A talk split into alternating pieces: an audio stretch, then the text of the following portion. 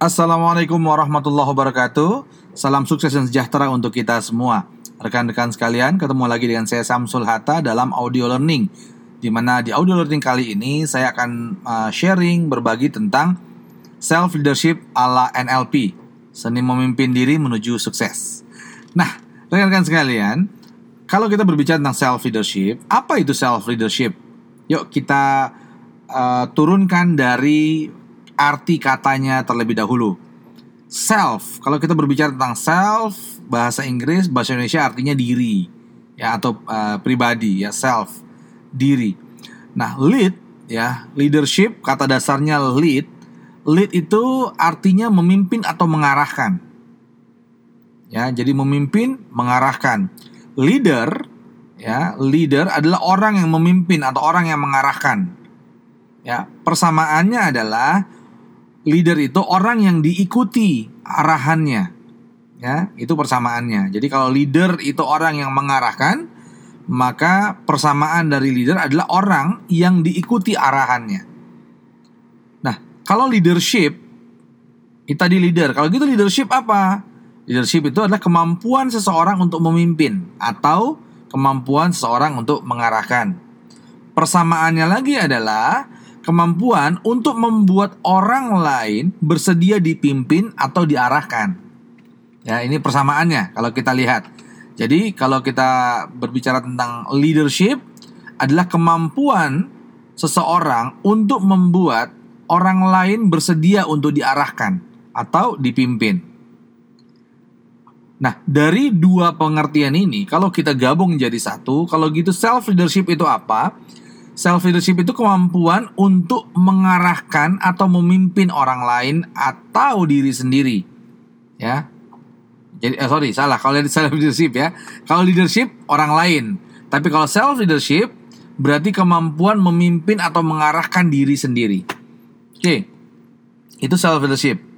Jadi kalau kita lihat apa itu self leadership? Self leadership sama dengan bagaimana cara kita untuk mampu membuat arahan yang tepat dan mengikuti serta menjalankan arahan yang telah kita buat tersebut.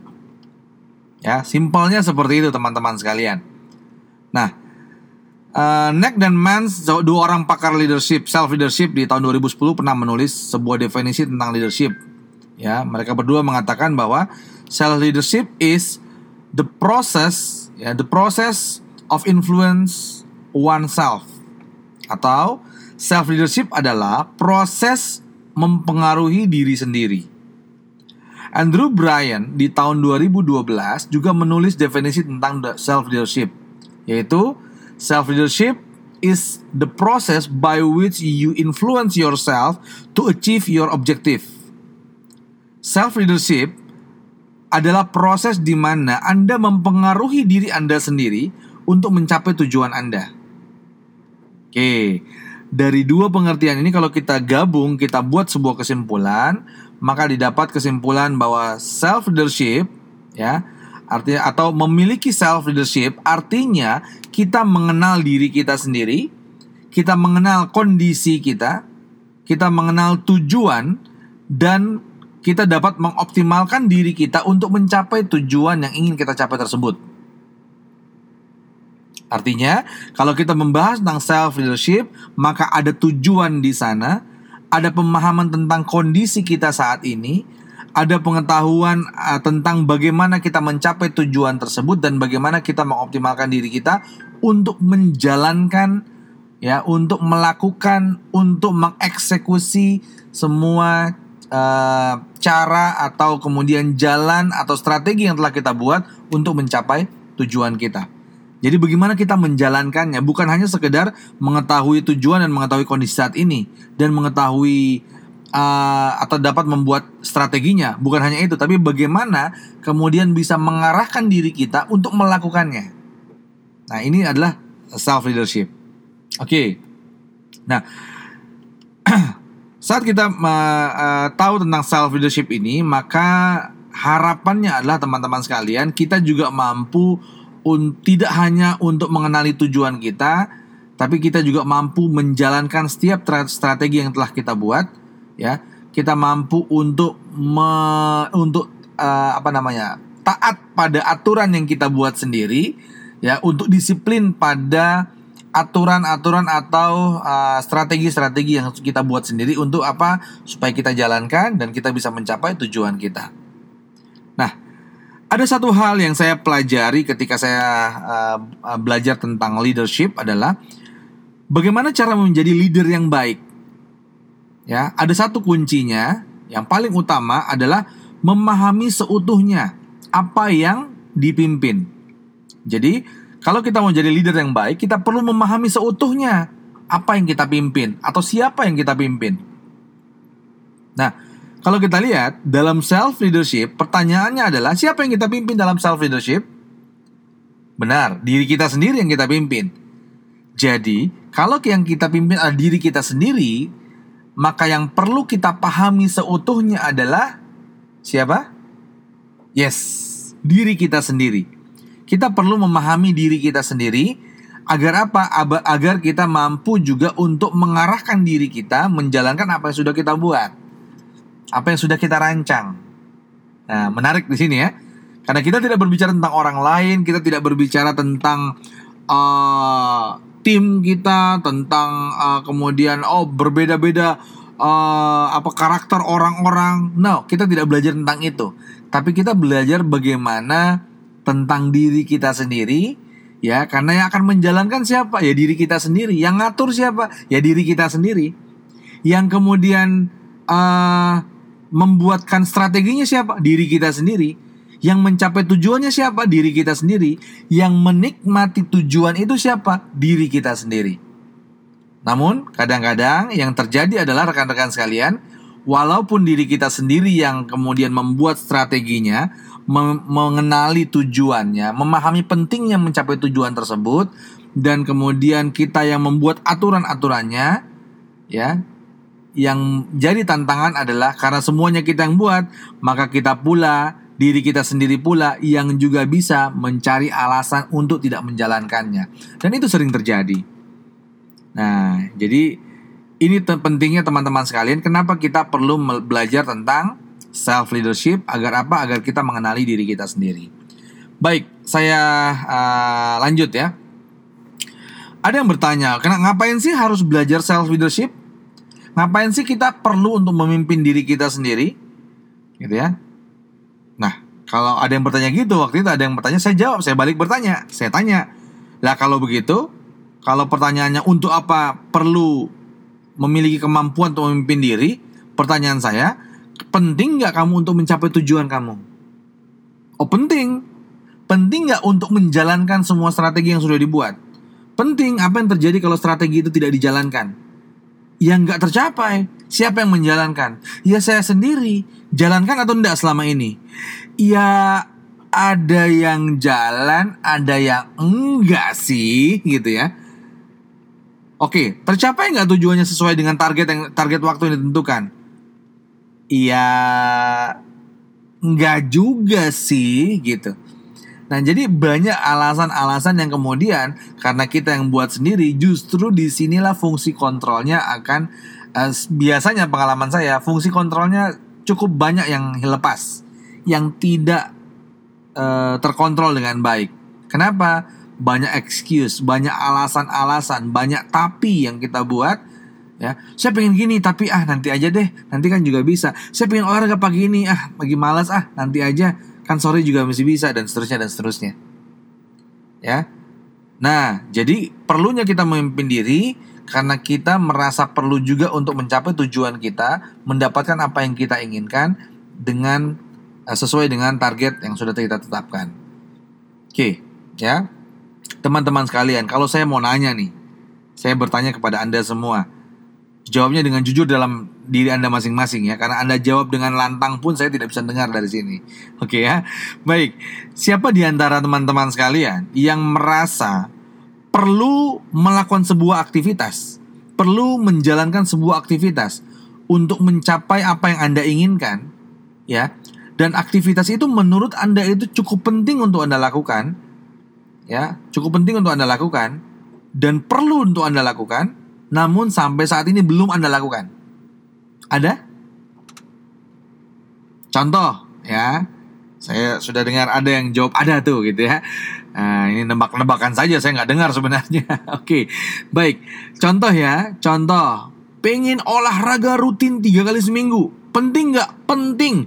Karena tubuh kita butuh bergerak, tubuh kita butuh uh, berolahraga untuk kemudian membuang keringat kita. Di mana keringat itu adalah salah satu metode detox detoksifikasi gitu ya, detox dan kemudian uh, bisa juga untuk metabolisme tubuh dan seterusnya dan seterusnya.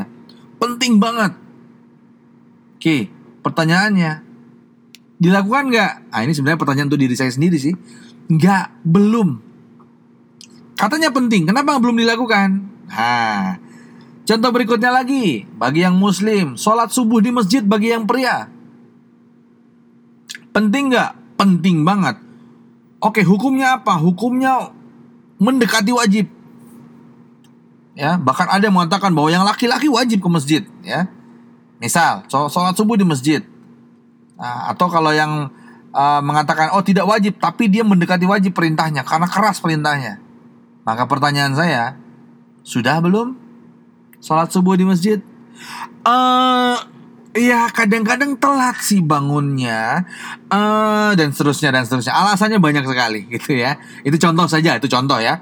Ya itu contoh. Ini saya sedang ngomongin diri saya sendiri ini.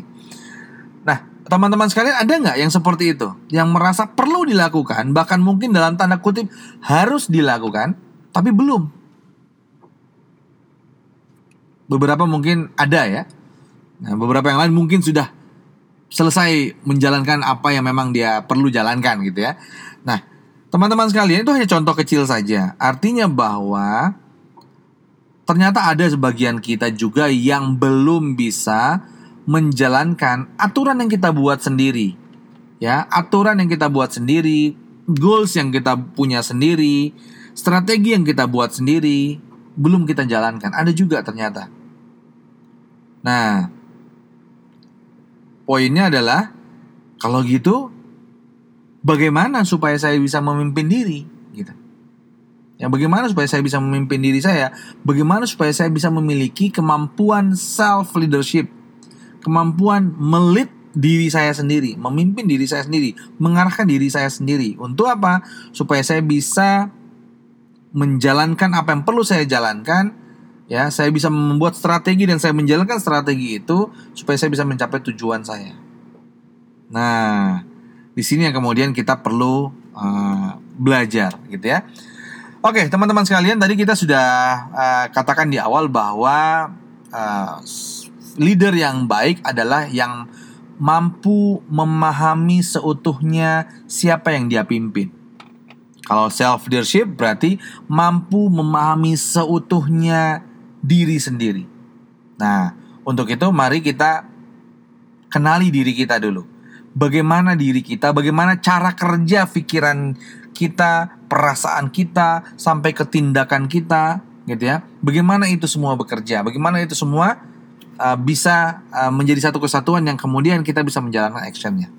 Oke, teman-teman sekalian, dalam neurolinguistic programming dikatakan bahwa pikiran kita mempengaruhi perasaan kita. Perhatikan ya, pikiran kita mempengaruhi perasaan kita. Contoh, silakan Anda berpikir sesuatu yang menyenangkan atau berpikir sesuatu lah, bukan yang menyenangkan. Menyenangkan itu perasaan. Berpikir tentang sesuatu gitu, apa pun itu. Oke, saat Anda memikirkan sesuatu, cek apakah ada perasaan yang muncul. Oke ya, lihat ya. Ketika Anda berpikir sesuatu, anda jelas memikirkan itu, maka akan ada muncul perasaan tentang apa yang Anda pikirkan itu. Kenapa? Karena pikiran mempengaruhi perasaan kita. Contoh, bayangkan Anda berada di puncak, ya, di puncak Bogor ke atas sana, jam 5 subuh, bayangkan, jam 5 subuh, dan Anda diminta untuk nyemplung ke kolam renang. Apa yang Anda rasakan? Dingin. Mungkin ada sensasi di tubuh Anda sudah merasakan dinginnya atau males. Ya. Rasa males, ngapain juga saya harus nyemplung pagi-pagi gini misalnya ya. Atau perasaan apa pun itu. berat misalnya mau jemplung dan seterusnya. Nah, perasaan itu itu dikarenakan apa? Dikarenakan sesuatu yang ada di pikiran Anda yang Anda pikirkan memunculkan sebuah perasaan itu. Nah, lanjut. Perasaan kita teman-teman sekalian, kalau tadi pikiran mempengaruhi perasaan, perasaan kita membentuk perilaku kita, action kita, apa yang kita lakukan, apa yang kita jalankan.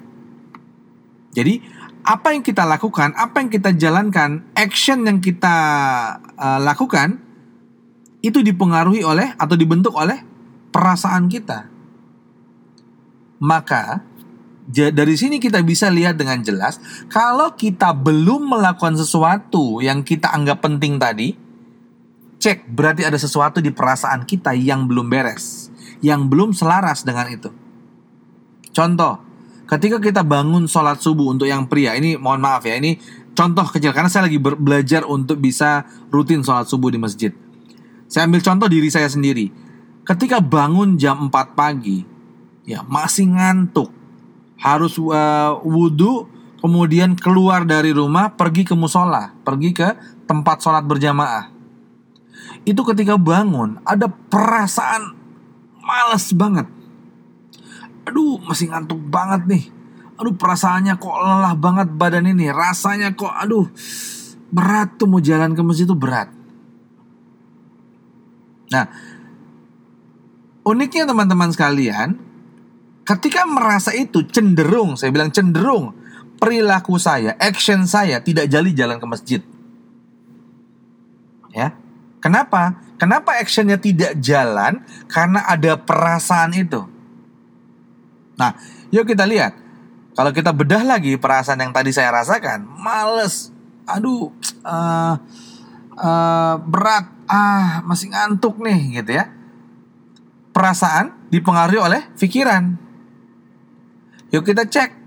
Saya kalau mau cek pikiran saya, ketika saya merasakan males luar biasa, ketika saya merasakan berat untuk melangkahkan kaki ke masjid, ketika saya merasakan aduh ngantuk gitu, cek pikirannya. Ternyata di pikiran saya yang terjadi adalah saya memikirkan kerja sampai larut malam tadi malam. Kemudian ya tidurnya sudah larut malam. Kemudian saya habis aktivitas banyak. Kemudian ini dan itu dan ini dan itu gitu. Banyak lah intinya. Nah, dari pikiran itu kemudian memunculkan sebuah perasaan, aduh kalau begitu saya masih ngantuk nih, aduh malas banget dan seterusnya, yang membuat perilaku saya tidak jalan ke masjid.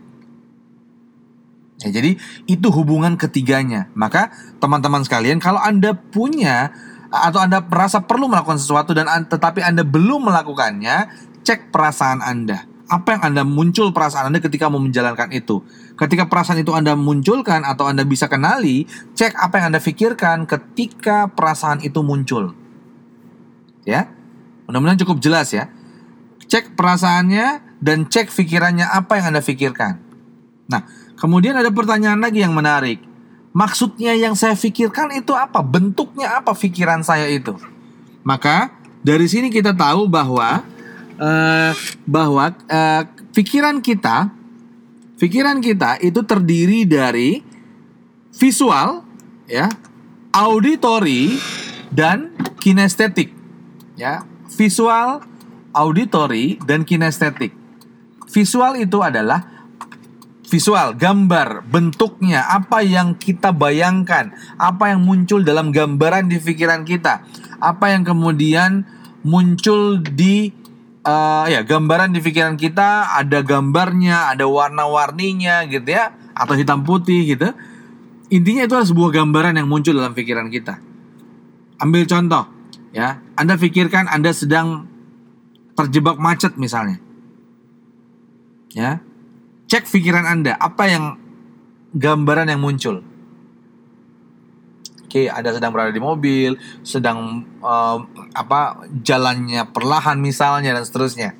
Tapi gambaran itu adalah ada yang ada itu adalah sesuatu yang ada di pikiran kita.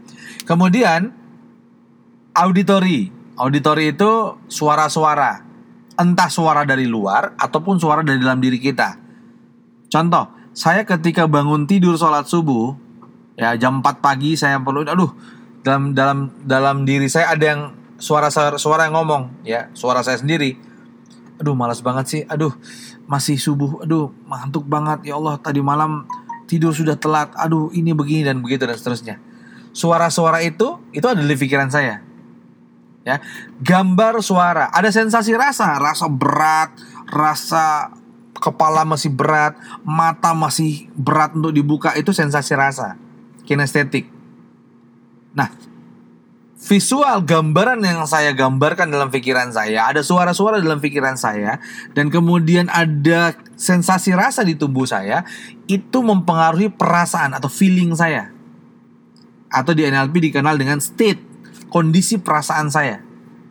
Dan itu kemudian membuat saya tidak melakukan atau perilaku saya melakukan atau tidak melakukan jalan ataupun tidak jalan itu perilaku tapi itu dikarenakan atau dibentuk oleh perasaan saya ya coba teman-teman cek ya teman-teman cek untuk anda sendiri silakan anda bayangkan sesuatu ya kemudian anda ya pikirkan sesuatu cek ada gambarannya cek ada suara-suara yang ada dalam diri anda mungkin atau cek misalnya ada sensasi rasa tersebut atau sensasi rasa tertentu ketika anda uh, membayangkan hal itu.